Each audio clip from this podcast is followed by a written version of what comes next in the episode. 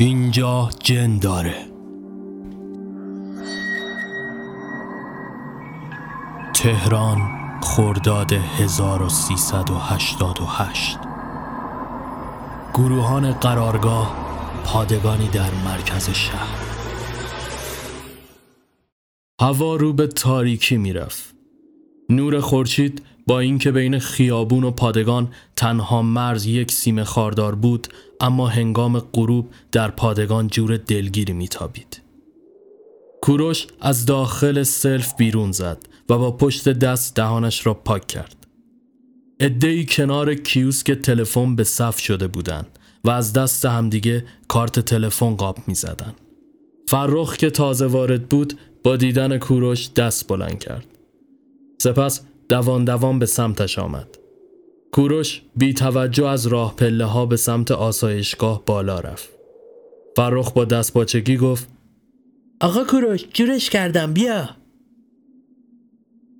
چند اسکناس مچاله شده به دستش داد. کوروش زیر چشمی اطراف را پایید. اله. فرخ بچه پولدار گروهان بود. تمام نگهبانی‌هایش را می‌خرید و کس دیگری جایش می‌ایستاد. بالاترین نرخ برای اسلحه خانه بود که آن شب قرعه به او افتاد.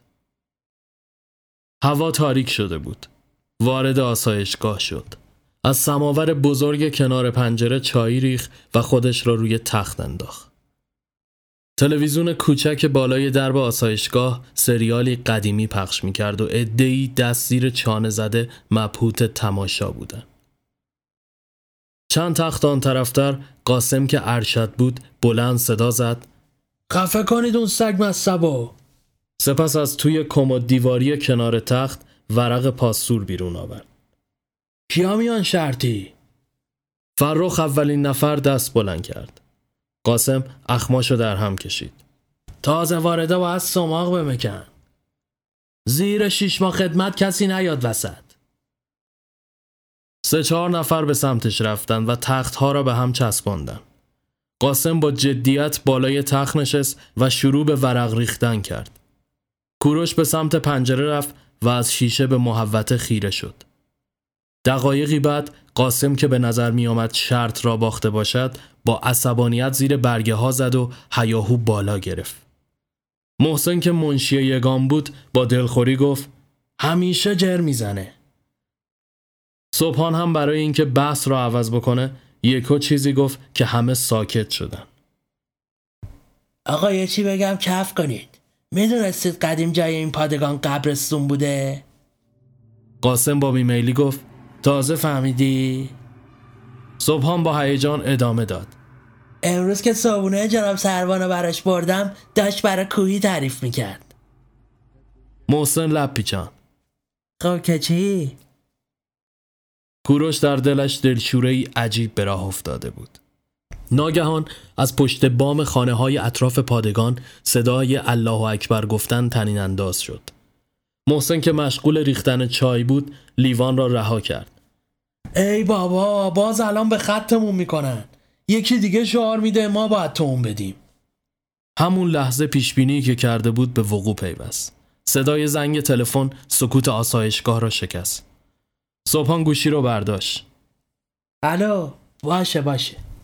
سپس داد زد: گروهان به خط! به سیاق شب‌های نگهبانی افسر آنها را فرا خوانده بود و باید تا کمتر از پنج دقیقه جلوی دژبانی که مسافت کمی هم تا آنجا نبود به خط می شدن. یکی سطل شن، یکی اسلحه و تناب و هر کس چیزی رو که با آن محول شده بود برداشت. یکی دو نفر هم هراسان مشغول پا کردن پوتین هایشان شدند. دقایقی بعد نفس نفس زنان جلوی درب دژبانی به خط ایستادند. زیر چشمی نگاهشان به خیابان بود که گهگداری ماشینی از اون عبور میکرد. افسر نگهبان بالای سکو با برگه‌ای در دست ایستاد. شروع به خوانش اعلام پست‌های آن شب کرد. ناگهان رنگ از رخسار کوروش پرید. اون که به ازای فرخ حاضر شده بود فراموش کرده بود پیراهن اونو بگیره و روی اتیکت اسم خودش نقش بسته بود. این پام پا میکرد و دل توی دلش نبود. افسر نگهبان بلند خواند: براخ بهرامی نگهبان اسلحه خونه. رنگ کوروش مثل گچ سفید شد. آهسته دستش را بالا گرفت. افسر چشماش رو ریز کرد، اما از اون فاصله و تاریکی اتیکت پیدا نبود. بعد از مکسی کوتاه که به اندازه چند ساعت انگار گذشت، شروع به خواندن اسم نفر بعدی کرد. در نهایت پست ها مشخص شد. افسر به داخل اتاقک برگشت و آزاد باش داد. سربازها مثل لشکر شکست خورده به سمت آسایشگاه برگشتند. در مسیر فرخ دوان دوان با زیر پیراهن خودش را به آنها رساند و لباس را به دست کوروش داد. کوروش چپ چپ نگاهش کرد. الان دیگه نزدیک بود کلمون به باد بره بابا. فرخ دست در جیب فرو برد و اسکناس دیگه ای به او داد. کوروش هم اسکناس را بوسه ای زد و داخل جیب گذاشت. همه جز کوروش از پله ها بالا رفتن. برای نگهبانی به سمت اسلحه خانه‌ای که پشت آسایشگاه قرار داشت رفت. مهتاب بود و ماه در آسمان می درخشید. در اسلحه خانه پلمپ بود. دست در جیب فرو برد و امپیتری پلایر کوچکی بیرون آورد. هنسفیری ها را داخل گوشش گذاشت و آهنگی پلی کرد. با موزیک ضرب گرفته بود و توی حال خودش غرق شده بود که ناگهان احساس کرد چیزی روبرویش تکان خورد. موزیک را نگه داشت. چند بار پلک برهم زد، اما به نظر می آمد خیالات برش داشته. سر تکان داد و دوباره آهنگ را پلی کرد. موزیک به اوج رسیده بود که ناگهان از داخل اسلحه خانه چیزی وحشیانه به در کوبید. سر جا خشکش زد و وحشت زده به در چشم دوخت. چیزی گرم گرم به آن می کوبید. صداش به زور از گلو خارج می شد. کی, کی اونجاست؟ ناگهان صدا قطع شد. موزیک داخل هنسفری پلی شد. هر چی شاسی را می زد قطع نمی شد. انگار که گیر کرده بود. وحشت زده هنسفری ها را از گوش در آورد و صدای آن خفیف در فضا پیچید. ضربان قلبش اوج گرفته بود. این بار از پشت سر احساس کرد چیزی داره بهش نزدیک و نزدیکتر میشه. جرأت سر برگردوندن نداشت. نفسهایش را روی گردن حس می کرد. خورناس می کشید. بی اختیار برگشت. یک موجود عجیب الخلقه با موهای سرخ و چهرهی کریه روبروش نمایان شد. با تمام توان داد کشید و پاهایش شل شد و روی زمین افتاد. تنها تصویری که دید پاهای آن موجود بود که به شکل سم هنگام دویدن به سمت تاریکی و درختان کاج میرفت. وقتی چشم باز کرد داخل آسایشگاه روی تخت افتاده بود. همه دورش را گرفته بودند. قاسم داخل آسایشگاه قدم میزد. نگران نباش، پیرن خودتو تنت کردیم. براخو فرستادیم سر پست. محسن به میون کلامش پرید. نذاشتیم افسر نگهبان چیزی بفهمه، خودمون آوردیم تو. آخه چت شد یهو مرد حسابی. اگه زودتر ما یکی دیگه میرسید که گند ماجرا در میومد. کوروش ماجرای پیش آمده رو برایشون تعریف کرد، اما هیچ کس حرفش رو باور نکرد. میون پچپچه ها و قهقه های طعنه‌آمیز چند تا از سربازها خاموشی زده شد و همه به سمت تخت های خود برگشتن. آن شب تا صبح قد یک سال گذشت. فردای آن روز با توجه به اینکه به دلیل شرایط سربازها لغو برگه بودن، اما به کوروش برگه مرخصی یک روزه دادن. چند تا از همخدمتیاش با طعنه میگفتن خوبه والا، کاش ما هم توهم جم میزدیم میرفتیم مرخصی. نگاهشون رویش سنگینی میکرد. هنوز برایش هضم اتفاقات شب گذشته میسر نشده بود. کوله پشتیش را روی دوش انداخت و با برگه‌ای که در دست داشت از پادگان بیرون زد. غروب اینور پادگان حکم دیگری داشت. نفس عمیقی کشید و انگار همه چی داشت به حالت عادی برمیگشت. داخل پیاده رو دختر و پسرها با دستبندهای سبز رنگ که از زیر آستینهایشان بیرون میزد یک خط در میان دیده میشدند. کنار کیوسک روزنامه فروشی ایستاد و مجله ها را وارسی کرد. در نهایت یک مجله جدول از روزنامه فروش خرید و داخل مشتش لوله کرد. وقتی به ایستگاه مترو رسید هوا تاریک شده بود. دقایقی بعد روی صندلی پلاستیکی آبی رنگ ایستگاه مترو نشست و قطار وارد ایستگاه شد. از خلوتی آنجا با چند مسافر پراکنده مشخص بود که آخرین قطار است. دستش را به میله گرفت و از شیشه بخار گرفته نگاهش روی دیوارهای تاریک کاب کشی شده توی تونل سر می‌خورد. واگن خالی و جز پسرکی فالفروش که آن هم در حال عبور به سمت جلوی قطار بود، شخص دیگری دیده نمی‌شد. چشمانش را بست. خمیازه کشداری کشید. توی افکار خودش قوطه‌ور بود که ناگهان شخصی از پشت سر شروع به صحبت کرد که باعث شد از جا بپرد. پیرمردی عبوس و عصاقورت داده که شق و رق روی صندلی لمیده بود، در حالی که به درب بسته واگن چشم دوخته بود، با صدایی بلند حرف میزد. تن ماهی رو با تخمر قاطی میخورن، بعد میگن دل درد گرفتیم. سه بار پشت سر همین جمله رو تکرار کرد. پسرک با خودش فکر کرد. برایش جالب شد، چون ناهار تخم مرغ و تن ماهی خورده بود. پیرمرد به صحبتش مصممتر ادامه داد. اسمت کوروشه؟ کوروش جا خورد. از کجا؟ پیرمرد نگاهش روی اتیکت لباس سربازی او بود. پسرک لبخند زد. آها، آره آره دور از نزاکته، بگو بله.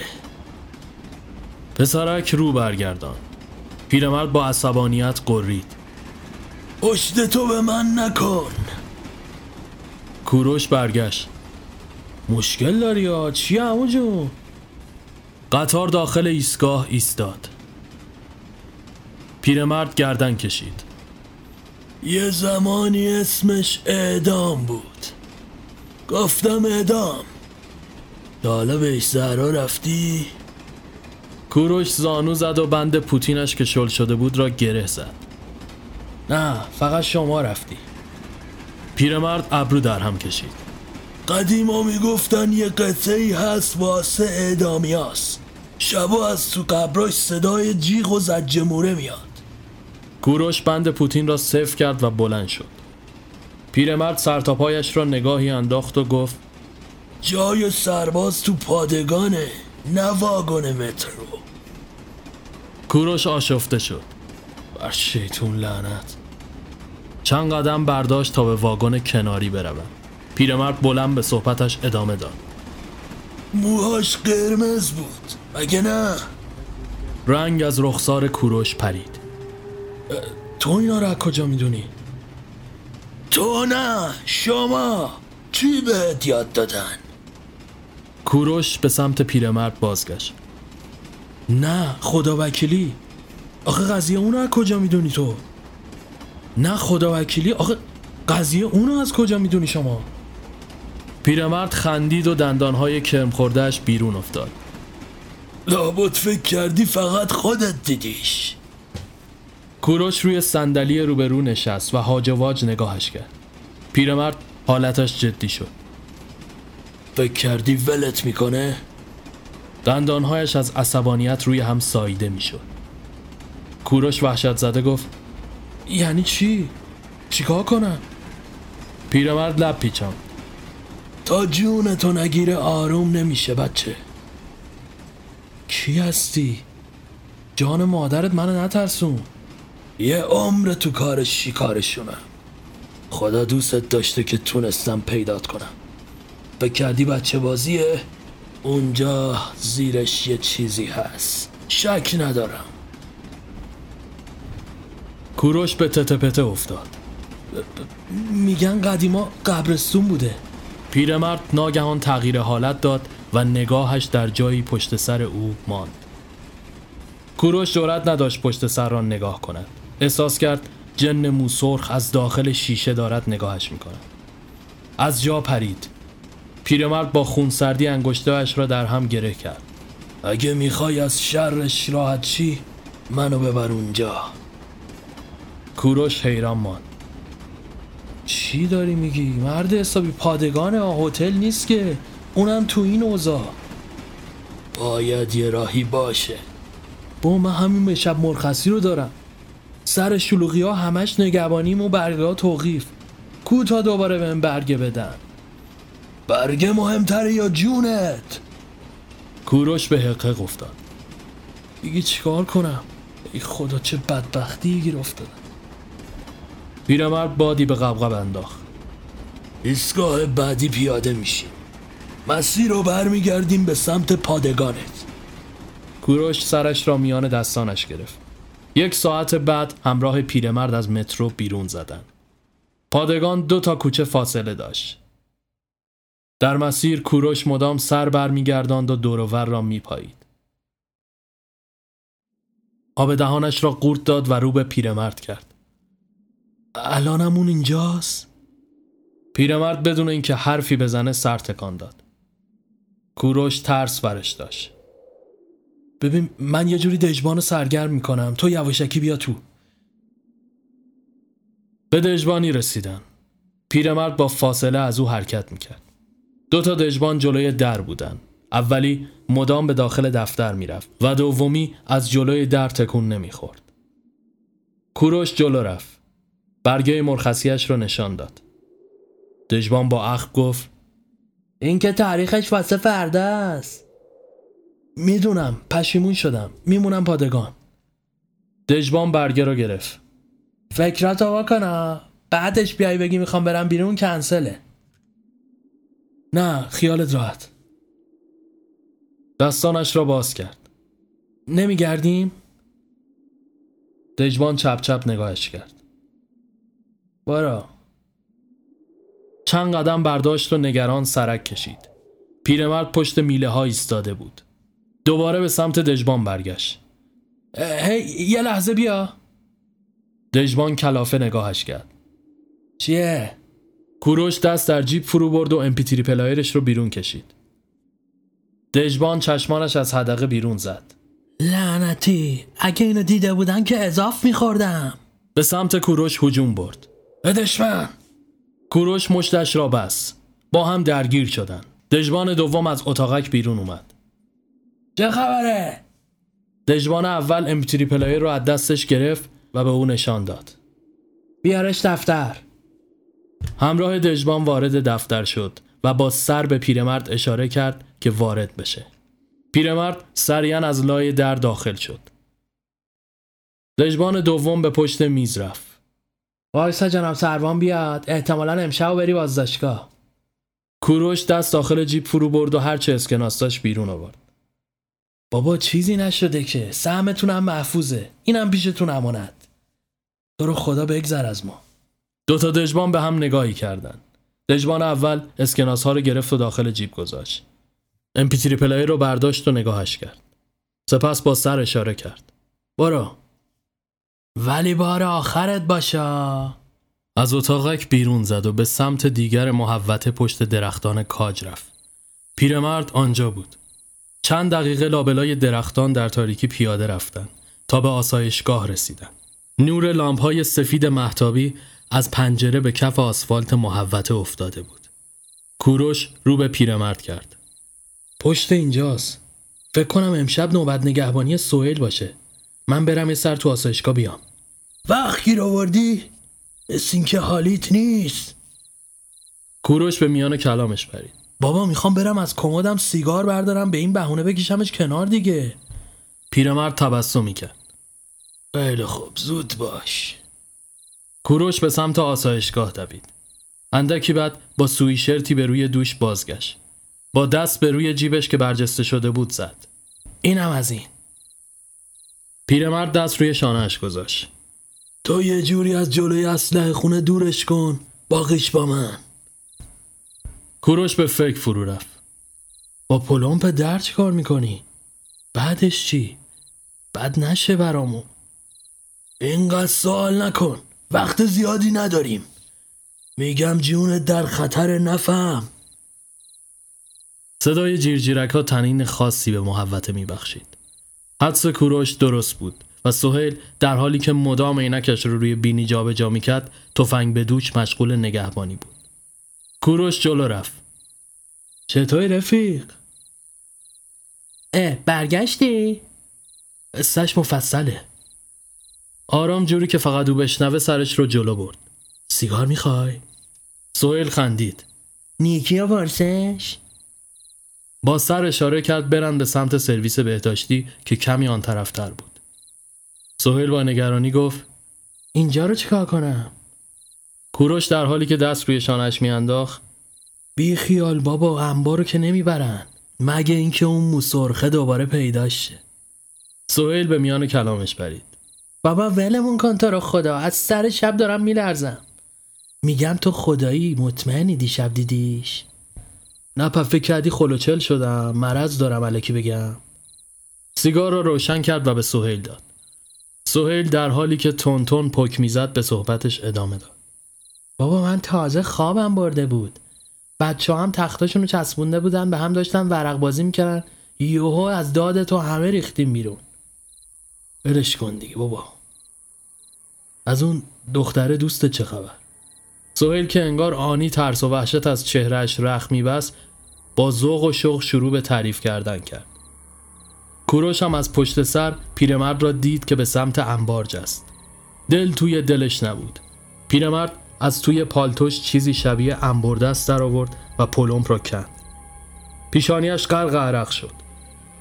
سهیل همچنان با هیجان مشغول تعریف کردن بود. دقایقی بعد پیرمرد با گونی بزرگی از انبار بیرون زد. کوروش یکه خورد. یعنی چی؟ سهیل بی توجه اوج گرفته بود. پیرمرد به کنار میله ها رفت. گویا کسی آنجا انتظارش رو میکشید. گونی را روی زمین گذاشت و شروع کرد یکی یکی چیزی را با عجله از توش بیرون آوردن و از لای نرده به دست آن شخص دادن. کوروش چشماشو تیز کرد. اسلحه ها! آج و واج مانده بود. زبانش بند اومد. پیرمرد در آخرین لحظه برگشت. نگاهش کرد و نقاب پوستشک را از صورتش کند. مردی جوان با لبخندی پیروزمندانه پشت آن نمایان شد. آخرین اسلحه را رد کرد و از بالای سیمخاردار پرید. کوروش نعره زد بگیرینش! سهیل مات ماند. آژیر پادگان به صدا درآمد. فردای آن روز تیتر روزنامه ها با این عنوان: شورشی‌ها در شب گذشته به پادگانی در مرکز شهر حمله ور شدند و با نقشه‌ای از پیش تعیین شده اسلحه دزدیدند. فردای آن روز کوروش را دادگاه نظامی کرد.